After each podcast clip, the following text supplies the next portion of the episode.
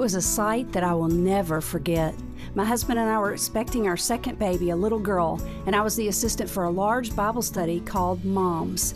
They called me into a meeting that I had not orchestrated. As soon as I entered the room, I saw the most incredible sight.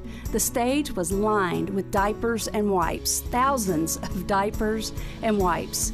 It was such an abundance that we did not need to purchase any diapers until my baby daughter was about 14 months old. Those moms had blessed me abundantly, and that's today's word, abundantly. The word is found in Ephesians 3:20 where Paul writes, "Unto him who is able to do exceedingly abundantly beyond all that we ask or think." Why not ask the Lord to do exceedingly abundantly beyond in your life today? This is a moment of hope. I'm Melanie Redd. You can get more hope and inspiration today at melanieredd.com.